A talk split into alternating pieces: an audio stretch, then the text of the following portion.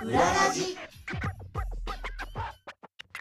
お世話になっております。藤井聖堂です。お世話になっております。武藤優子です。この番組は様々な業界のちょっと変わったお仕事珍しいお仕事に関わっている方をゲストにお迎えしてその世界の裏側や裏話裏方さんのことを覗き見しようというラジオです。さて今月のゲストは講談師の一流斎晴美さんです。はい、こんにちは。よろしくお願いします。よろしくお願いしまます。す、えー声優ファンには浅上陽子さんとして、えーおなじみそして、えー、講談の世界では一流斎晴美さん、はい。春の水と書いて晴美さんとお読みするんですけれども、えーまあ、声優さんで大人気でありながら講談師に興味を持って、えー講談の門を叩いたという話を前回伺ったんですけれどもとはいえ講談というのを一般の方がどれだけ知ってるかっていうなんで講談なのってよく言われました。もう、うん。あの私の朗読の先生、山之内正人先生なんですけど、はい。君は講談じゃない。ああそうですか。強硬に言われそう言われて、で、私をきっかけに、あの、鈴木美恵さん、一流祭うん。定優になる、うん彼女が、あの、紹介してほしいっていうので、市長に合わせて入ってきたんですけど、みえちゃんはいいんだ。彼女は講談でいいんだ。でも、君は違う。え それはどうどう違うんですか？ね、はいその時私も、すごく、あの、ど何をおっしゃっているんだろうと思ったんですけど、うまあ、ん二十何年か経ってですね、そうか。うん私のこの声自体がもう、講談というジャンル外のセンスなんだなっていうことを、そんなことはないでし分かってょうけど。きますね。講談向けの声とかってやっぱりあの軍団とかあの、はいはい。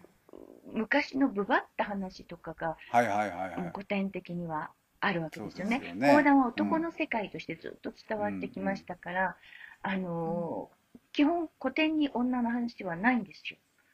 あう。うん。ん、あの山之内和豊の妻というタイトルがある。はいありますそれを、これならと思ってみましたら一切お千代さん出てこないという。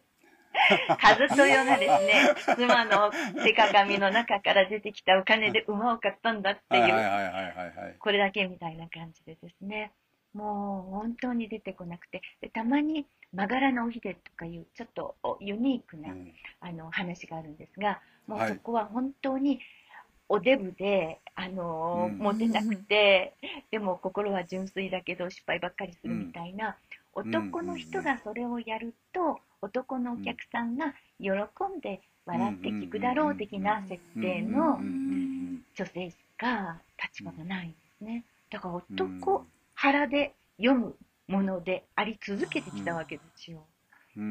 それをですね、古代君的な声では 表現しえない。つ あの声優さんはもっとこう太い声が出るのでそうバチッとねうんいけてうん。多うん。分山之内先生はみえちゃんはいいんだっていうのはそこかなと思うんですけど、えー。うん。朗読でも選ぶ本全然違ってましたから、はいああそうなんです、でもその山野先生のそういう違うんだって言われたところも、えー押しのけてというかそれでも私は講談に行きたかったってそのわ私無謀だから。やりたいと思ったものはやりたいなっていう 私の無謀さですね。それと私古典にはすごく関心があって例えばあのサザエさんのカツオ君をやっていらした高橋和恵さんは、はいはいはい。ええ。一中節というものを習っていて、これは時和などの元の元になるあの、うん。はい和の歌なんですけれども、うん。あの日本語というのは根本はそこに美しさがある。あの音をただあって発音するんじゃなく、あの音でいろいろな音を表現する、その味わいが、あの、時和ずとか、一中節とか、そういう古典の中にある。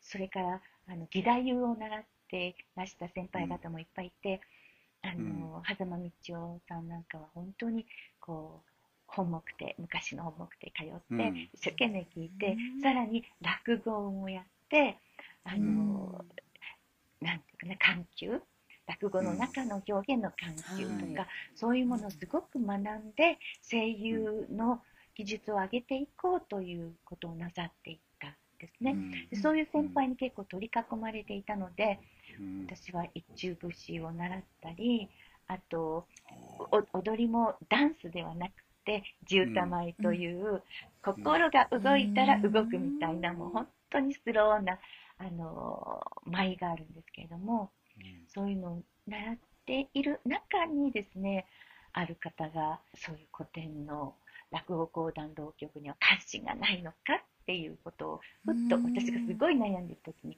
振ってくださったんですよ。ああなるほどね落語は無理って思ってました。人を笑わせられないと思って、それに私自身が女性の落語家さんの話聞いても、なんか、うんえ、笑っていいのかな？みたいな気持ちがある限りダメだなって思ったんですね。あと、うん浪曲は節があるでしょ？そうですね。私は音痴なのでですね。そんなそんな歌も歌ってらっしゃるじゃないいやいやいですかや、もうそれでも散々音痴自覚しましたから、ダメだ、それは無理だ。でも、その両方やりたかったわけじゃなく、全くあの選択肢の中になく、師匠の講談を聞きに行ったら、うん。私がやっていた劇読、ドラマティックリーディングのうんうん中で、お客様の扱いがもったいないなって思った部分が、そこで解決していたんですね。そのうんもったいないっていうのはどういうこと？うん、ですか、どういうことでしょう？朗読お客様いらっしゃいますよね。はいで、はいお飲み物とかお出ししてありがとうございます。っはいはい。本をあ朗読のそういう会をおやりになってたってこと月に1ですね。はい。回ぐらいやってたんですね。はい。で、あの本を開いてはい。読み始めますよね。はい。お客様はシーンとしてらっしゃるんですすごく真面目に一生懸命聞いてくださるんです。聞くんですカチャンといねう音をしてはいけないというぐらいの、も思うんです。で、これがもったいないと思ったんですよ。ああなるほど。どうしてこんなにお客様をがんじがらめにするんだろう。はいはいはいはいでね、効はいはいは果音、音を入れたり、音楽入れたりいうん。して、うーん、これ全部、もうやっぱりその日、その発表の日の時には完璧状態にお稽古して持っていくわけじゃないですか。うんうんうんうんこれ録音して、渡して、うちでうん。のべーっとして聞いてもらった方が、お客様のイメージも広がるんじゃないかとあか、ーはいはいはいはいはい。うんこんなあの窮屈な状態にうんうん押し込めてやるっていうのはちょっと違うんじゃないかとうんか。なるほど。ライブパフォーマンスとしてね。そうなんそれはちょっと違うんじゃないかっていう。もうお芝居だもうったら少し楽しみがあるのにはい。ちょっとそこを封じてしまってるってことですよおね。芝居で動いてるとか、うん。あの舞台がこんな素敵になってて照明が変わってんならまだ、うんうんでも朗読でマイクしか立ってなくて、うん。うんなんか普通の服でうん。本本をしかも持ったまんま、まあね絵柄的にはただ人が座って本を読んでるだけですもんね。そううん。お客様を閉じ込めてる状態で、うんうん。もっとなんかこう動かしてお客様も笑っていいよねみたいな。うん 動いてお客様が自由に動けていいよねみたいなことを思ってた時にですね、うん。師匠の講談を聞いたら、師匠がたった一人で講座に行って、うん。目の前のお客様をこうキュッと引きつけたりですね、あのちょっと笑わせたりですね。もう一回戻してきたりですね、うん。それを目の前にしてしまったわけですね。うん。初めて師匠の講談を見見た時に師匠が、あの袖で見ろっておっしゃったんですよ。うん客席じゃなくて横で見ろっておっしゃったので、えー私正面から見たいのになーなんて思いながら 袖で見てたら師匠の語る横横の姿が目の前にあってうん。でちょっと顔を振るとお客様の顔がバーって全部見えて、その。顔がギューッと集まってくるのとふわっと放たれるのと揺れるのと。なるほど。今グッと引きつけてるとそう。ここでちょっと解放させてまたグッと引きつけるみたいなのがはいはいはい。こうこれだって。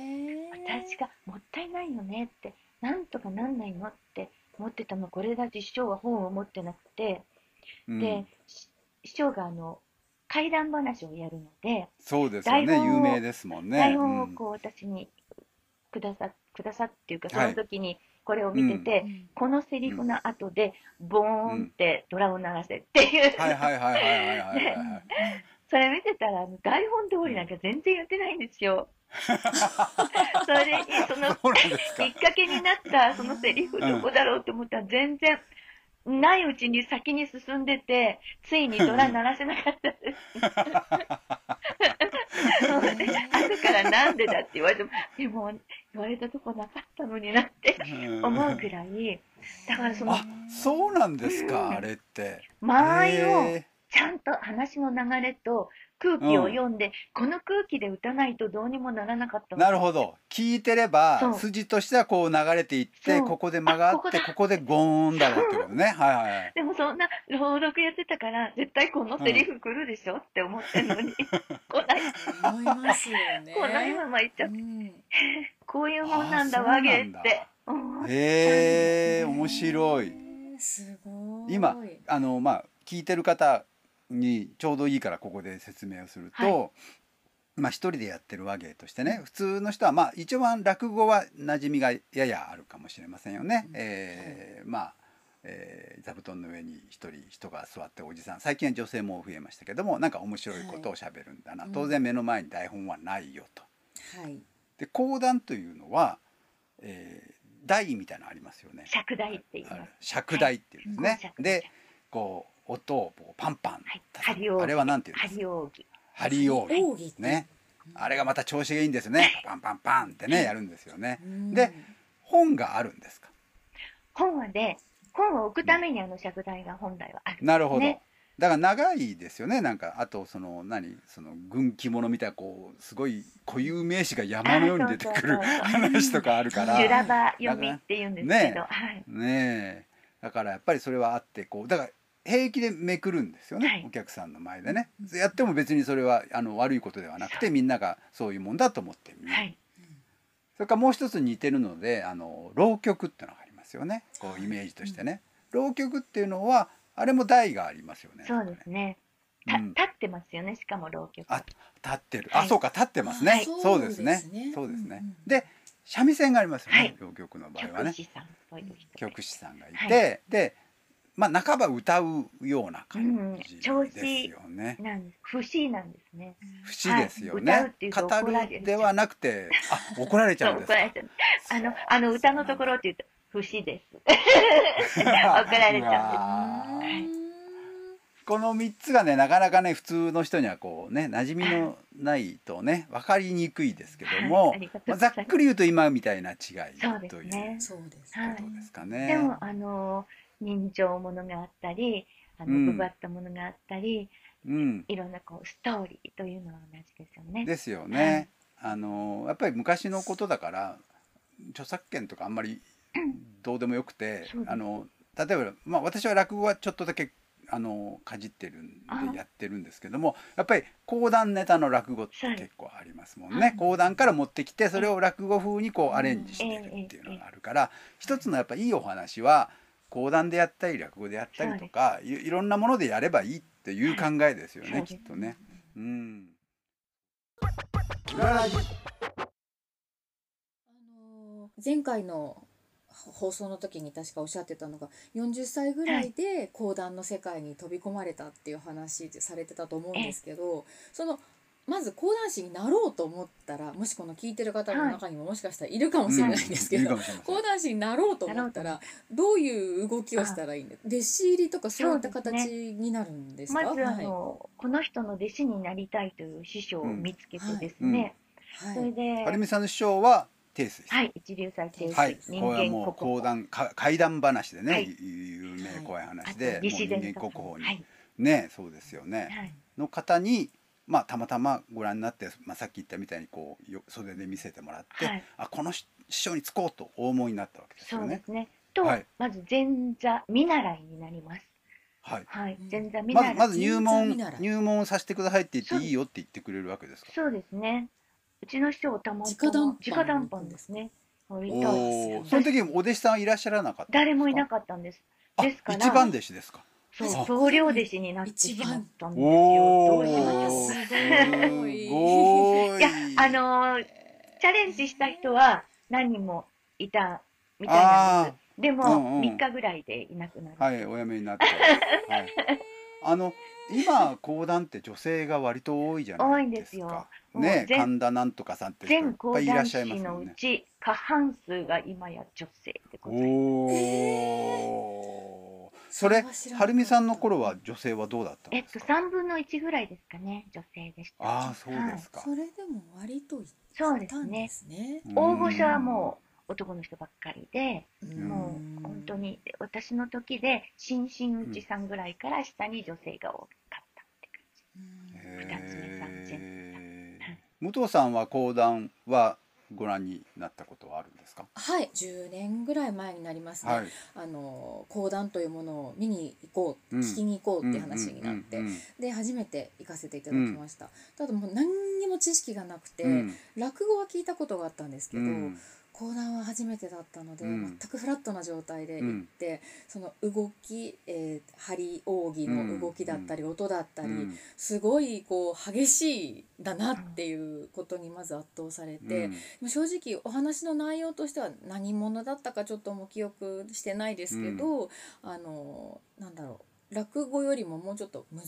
しいっていうと変ですけど、こ うまあね。わはわははって笑うような感じじゃなかったなっていう印象が残ってましたね当時は。はい。それぐらいですね。私もねもうあれだいくつだろう。30年ぐらい前になると思うんですけどやっぱりこう勉強しなきゃいけないってどっかで思うんですよ。やっぱり講談って言葉では知ってるけどあんまりちゃんと見たことないなと思って。あれはね国立演芸場だったと思うんですけれどもなんかね講談祭りみたいなのがあっていろんな方々が一堂に出る。そうです。バラエティで。そうそう。だからこれ見れば いろんなの全部見れるだろうっていうこうズボラな見方なんですよ。で本当に男性も女性もいるし、ベテランもいるし若い方もいるしで本当にたくさんの方が出て、えー田辺一角さんぐらいしか私は当時名前を知らなかったんですけども、あ一角さんってやっぱこういう芸なんだとか思いながらやっぱり女性が多いんだなとか思いながらうん見てた記憶がありますね。私が師匠の家に初めてお邪魔した時にですね、うん、あの全く講談を見たことも聞いたこともなかったので、普通の人どはそううしなんですよ。ようと思って前の晩あのプログラムテレビのプログラムを見たらはい。23時ぐらいからな、うん。あの一角先生の,、はいはいはあの日本のわけい。田はいはいはい はい辺一角って。書いてあったんで、はいこれ見てい伊けばなんとかねテレビでちょっと売れ売れてバーッとね人気になった時がありますもんね。そうですよね。そしたらもうすごいなんか自由な芸だなって思ってそうそう特にあの方はねそうそう。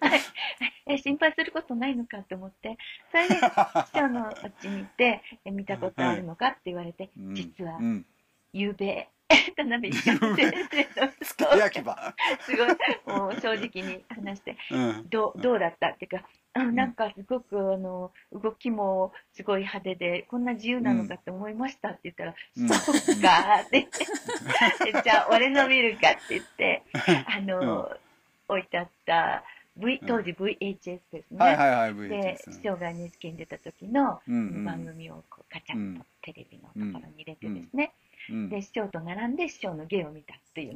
これが師匠の芸を初めて見る私です。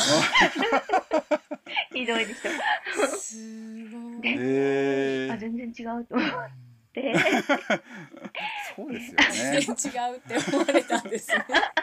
面白い。だってなんかお行儀いいんですよでそうですよね。あの思ったのすごいおというか客様一角さんが破格なんじゃないですか。そうなんですそうなんですよね。後で知ったんですけど、うんとんでもなく破格だったんですね、もう両サイドにいるそうですよね そう。うん。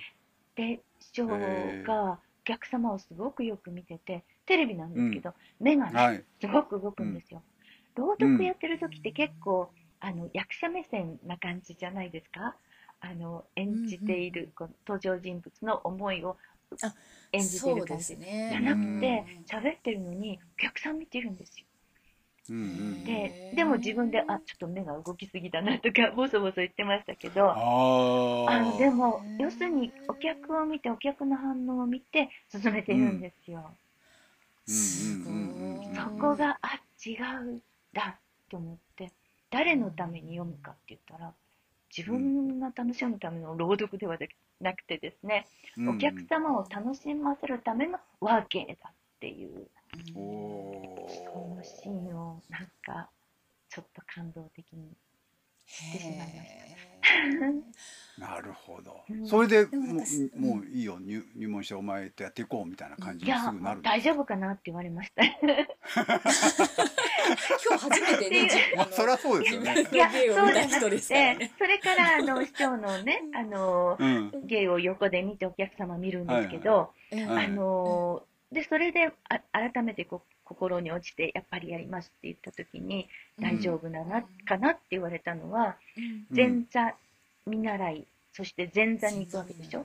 ではいはい。前座の中ってやっぱり縦前座って一番上の前座かはいら縦社会りそれは同じなんですね縦どこのあのでその一番上の前座がうん。大変だぞっていうあやっていけるかーなみたいな。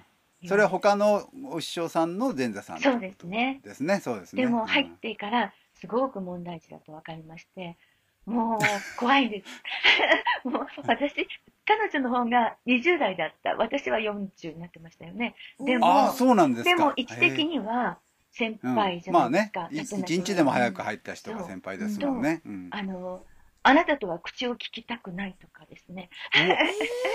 私に聞いてくるなとかですね。すごい 大英ドラマみたいな感じになってきました私ね、その方の大事にしている先輩がいるんですけど、うん。絶対口を聞くなで。すうわ ものすごい場面が、あの、これドラマになるなっていうぐらいのーですよね。展開現実にあるんだそういうの。あるんです。で、私の上にもう一人先輩がいて、はい。この方は自由な方だったんですが、はい。あの、後で何回もこう思い出話として話されるんうんですが、うんうんはるみさんが、あの人にバババって言われて、腰砕けてたよね。なよなよなよって倒れて、スローモーションのようになよなよなよって倒れたのは忘れられないって言われていました。へえなかなか大人になってそういうことまま面と向かって言われることってないですよね。ないですよね大人社会で。でもまあ勉強になりましたあのー社会勉強になっちゃいましたね。うんやっぱりすでにやっぱり声優としてね名を成してる方がね下に来てっていう先輩の気持ちもわからんでもないですよね、うん。なんかね、うん、大変ですよね、先輩としてうね。当時何人ぐらいいるんですか？講談会の人数としては。当時の。当時？今、うん、今は、当時です。当時、うん。うん。当時、講談協会と日本講談協会って分かはいれてるんで2つありすね。ますよね。はい。はい、で分かれてるう講談協会の方は30人足らずでしたね、当時。おお当時。はい。といっても、は。今も40人ぐらいですけど。あでもそうなんだ 講談会全体では何人ぐらいなんですか？えっ、と、関西と混ぜて、80人あから関西もいらっしゃる90ん人。ですか？そうです。極道という一派が。極道さんそのはい。極道南條さんとかそうです。ねいらっしゃいますもんね。はい、はい。で、それ全部混ぜて、100人にはいかないかな。あでもそんなもんなんだそんなもんなんですよ。まだまだ。へえチャンスありますよ、だって。ですよね半分女性ですもんねしかもね でもそういう怖い先輩がいるえかこの頃はさすがにですね、モラハラ、パワハラはちょっと随分抑えられてます。大丈夫はるみさんがいるから大丈夫ですよ私が立てはだかってあげる。心強い。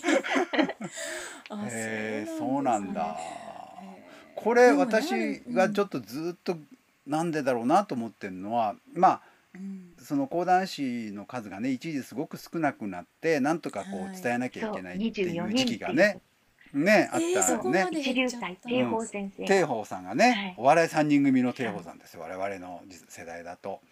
でもうほほぼ絶滅危惧種だと言われてて、はいはい。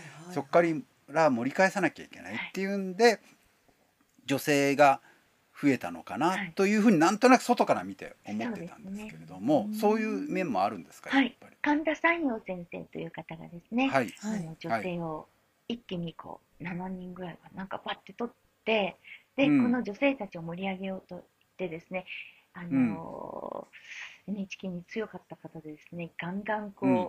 押し出して講談協会の会長でもあったのでですね、ガンガン押し出していてうんでうん問題になって別れてし講談協会と日本講談協会。別れてしまったという時がある。それぐらい女性を打ち出そうという時があって、ね。うん意図的に打ち出してた時ありましたもんね。でそこからうん。だから女性の門戸が開かれた。うん。その開かれた、私は後だったので、あのーまあ入りやすかったんだと思いますが、自流祭うんうん。定水門下でも女性初めてだし、はいはいはいあのはい。はいほほとんど講談業界の中では女流は少なかったですね。ああそうですかはい神田なんとかっていう名前の女流はすごく多いんです。いっぱいいらっしゃいますよね、はい、そうですよね先生のおかげで。はい。そうですよはね、い、やでもねまあ私は男ですから男の客として見れば、まあおじさんが喋ってるのより女の人が喋ってる方が 見た目はいいんじゃないのとか 思っちゃうんですけどもね。古いお客様は講談は男だろうと。女に講談ができるか。まあね、お話がね、はい。うん、今でも落語もそうであのさっき前回かなおっしゃったように落語もやっぱり男が作るものだから女の人は結構出てくるんだけど、やっぱりね女の人が女の話をやってるとなんか気持ち悪いんですよね、うんなんかね。でそれは聞いてる方もちょっと気持ち悪いんで多分女性の話し家に向いた話っていうのができていけば成立するんだろうなという思うしはい。ね講談もそうだと思って。すね。あの晴美さんもねご自身もいっぱいお作りになっていってあの中村久子伝でしたっけ、あれなんかも見せていただきますずいぶん長いお話ですけれどもね、あれもそういうやっぱり作ったのが女性が作ってて女性の話ですから、全然そういうなんなんだろう居心地の悪さはなかったですね、うん私は見てて。うん。あのそもそも和芸は腹で語るわけなので、うんうん。この腹女の腹で男の話は腹から出ないですよね。ああなるほどね。そうですよね、うん。男の意地とか。そこを無理してやるからちょっと気持ち悪いんでしょうねきっとね、うん。人間を描くものなんですよ。講談は特に。落語は庶民の日常生活の中の喜怒哀楽ですけれど、うん。講談はある人物をうん。この人はこんなことをしたんだ、こんなことを思っていたんだ。こういうのを乗り越えたんだみたいなその人物を語る系なので、うん。その腹が芯からわからないとやっぱどうにもならないと思うんですね、私はそう思うんですね。あの声優さんをされていた時は役を声で出すわけですけど、講談はやっぱり字の文というところがありますよね。そね。そのセリフじゃないところもありますよね。そこのなんかこのそこがやっぱり腹から語るっていう分野になると女性の腹でその字の文が男なのに男でやるっていうのは、なんか多分違和感がありそうな感じが字の文が男っていうのはあんまりないじゃない？関係ないです字かの文は、あの作家だったりとかんですよね。あのそこの文末だったりとかは別に女性らしくとかはそういうのはあんまりええ。気にならない。その部分はあの演演ずるその主人公の心をどうつかめてどう出せるかなのまあであのむしろうん。劇読ドラマティックに読むというものにとても近くてですね。はい。であのいろんないろんな役そしてナレーション部分もやるのうんでうん。仕事はめちゃくちゃやりやすくなりましたね。ああそうですか、うん。だってキャスティングされた部分じゃないものできるんだそそうですよね。はいこれ無理って言っても私がやんなきゃどうしようもないのでやるわけですよね。でそれは1回だけじゃない、収録は1回だけですけれども、和芸の場合はあっちでもやりこっちでもやりこっちでも、うんその中のうちにこう成長話が成長していって、うん。ちょっとここデフォルメしようとか揉まれてね上手になっていくんですよね。講座100遍っていう言葉があるんですが、うんですよね。100あー回やる中でやっと出来上がっていくお客様に育ててもらうとってありますもんね和芸ってね。うん。すごく興味深い。これはもう今私はあの武藤さんをあの弟子入りさせるための 今回はブッキングだなと思いながらだんだん やってますけども講談も今ちょっとおっしゃったようにやっぱり前座二つ目あ見習いか。見習いから前座前座2つ二つ目ってのがあるんですか、はいやっぱりねそして真打ちになるんですね。はい、それは何年目ぐらいではるみさんもう年数ではあの区切れないものなんですね。あ。そうですか、はい、特に前師匠の許しでです。うーんと講談協会。先輩方並びにお席亭並びにおはいはいはい。客様のご推薦、あお客お客様。様。もちろんお客様ごひいきがいないと。お客様がお来てくださる。ー。うん。でも、なるほどでもそれは昔の設定です。はいはい。今はだいたいもうもう3年いるからとか、もう6年になっちゃったからみたいな、うん。あの、ことであ、いつもそろそろいいんじゃないの？ええみたいな感じでもうん、さんが一人もいないっていうのはありえないので、あ成り立たないんですよ。よなるほどなるほど演芸会自体が。前座は絶対いなきゃいけないので、前座、い。う。ちの師匠なんか10年間前座やってたんですよ。だあ、って講談師24人の時代だから。あ、そうか、その時代ですからね。そうか、そそううか、でそうか。前座からいきなり真打ちなんです。二つ目なんかなかったの。あ、二つ目ないんですか、その時う。んあ、飛ばして真打ちにっっちゃう。てもよかったんですけど、うんまあ前座他にいないし、一角先生とうちの師匠ぐらいしか前座いなかったんで。あ、そうですでか。、師匠を教える先輩前座が一角先生で、どどうすんだみたいな感じ全然芸風違うじゃないですか。うんで。なので、もう何年っていうことはないですけど、まあ平均的に、うん。えー3、4年前座、うん。コロナのこの期間の間に前座だった人ははいはいはい。6年かかってますね。ああ、まあ、あーそうか、そうですよね。そんなないですでも師匠の時は毎日講座があった。毎日あってあ10年ってどれだけ前座が上がってるでしょ？すごい。コロナの時代の前座さんは1年間で何日上がってる？が1年ああ、そうですよそね。れは六年かかりますね全然違うんですね。濃さが違うってことですね二つ目もまあ同じような感じで2つ目いっぱい溜まっちゃったねで上がっちゃう時もあるし。ああまあねうんそれはどこの世界でもあることですもんね。うん。今若い講談師さんはいらっしゃるんですか？20代とあかいますよ。あそうなんですね、じゃあこれからどんどんさらにこう講談の世界としてはまだまだ続いていくそのでも大世抵あの、うん。えー大抵入門したいって言われてそのうん。若者が言われるのは、食べていけないよって言われると思います。いいのって。まあねそれはみんなどこの世界もありますよねそれはね。ううん。ん。そうですね。はい。わかりました。えー、なるほど。こうやって一人前の講談師になったっていうのはなんとなくわかりましたので、えーはいじゃあ次回はその今ねはるみさんがはいどんな風なことをおやりになってるのか、それからあのどこにどうやっていけば講談を楽しめるのかみたいなねそういうことも聞いてみましょう。はい。はい。さあ今回は講談師の一流斎はるみさんをお迎えしてお届けしています。最後にはるみさんからえお知らせが一つあります。よろしくお願いしはい、ます。ありがとうございます。えー一流祭春見独演会というのがですね、11月1日午後1時半からあります。新宿じゃない、新宿じゃない、新橋の、ごめんなさい。内幸町ですよねあそこね。内幸町ホールです。うんただこのコロナなので客席、えー、50%なのでですね、はい残席わずかなので、えーうん私のホームページを見ていただけると、はいえー問い合わせ先が書いてありますので、メールとか電話とかでそうですね。問い合わせいただけたらもう早い者勝ちですから。はい。はい、ということで興味のある方ぜひ、えー、問い合わせをしてみてください。さあ今回のゲスト講談師の一流斎はるみさんをお迎えしてお届けしました。えー番組の感想はぜひぜひツイッターでハッシュタグうららじをつけてつぶやいてください。ではこの続きはまた次回です。お楽しみに。